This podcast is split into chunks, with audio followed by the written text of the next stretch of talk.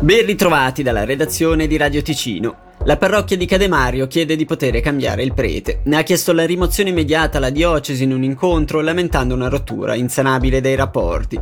Lo riporta il CDT. All'origine della richiesta è l'intenzione del parroco di ridurre le messe. Se il comune di Cademario sostiene la decisione della parrocchia, le altre parrocchie di cui è amministratore non fanno altrettanto. A Lugano la lista unica tra il Partito Liberale Radicale e il Partito Verde Liberale per le elezioni comunali della prossima primavera si concretizza. La stragrande maggioranza della direttiva della sezione cittadina del Partito Liberale Radicale ieri al Palazzo dei Congressi ha approvato la proposta formulata dal presidente Paolo Morel, alleanza che verrà dettagliata e ratificata dalla prossima riunione del PVL e dell'assemblea del PLR di Lugano. E restiamo a Lugano, che finora ha dovuto versare oltre 10 milioni in più del previsto per i suoi 24 progetti immobiliari rendicontati.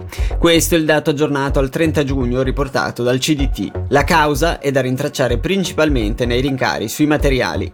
Dalle ore 3 di questa notte sino alle 2 di giovedì è previsto uno sciopero del trasporto ferroviario in Lombardia, sciopero che si interromperà per i treni garantiti tra le 6 e le 9 di mattina e di sera. I servizi Tilo in territorio italiano potranno subire delle modifiche alla circolazione ferroviaria, mentre quelli in territorio ticinese non dovrebbero essere coinvolti. Maggiori dettagli sono disponibili sul sito trenord.it oppure sull'applicazione Trenord.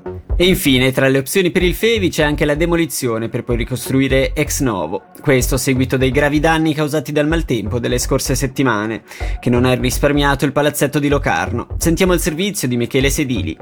Il municipio di Locarno in questi giorni post-grandine sta valutando diverse ipotesi per il Palexpo Fevi. Una di queste, stando a quanto riporta la regione, è quella di demolire tutto lo stabile per ricostruirlo da capo. Le altre possibilità sono procedere con una riparazione provvisoria oppure, ancora, edificare un capannone Palexpo Fevi alternativo che permetta di completare con la necessaria tempistica il totale ripristino e rinnovo dell'originale.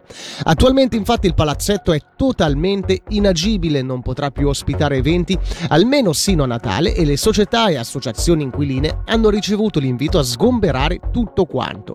I danni riguardano il tetto, che è compromesso, l'impiantistica che sarà da sostituire, i tendaggi che sono da buttare e il pavimento che dovrà essere rifatto.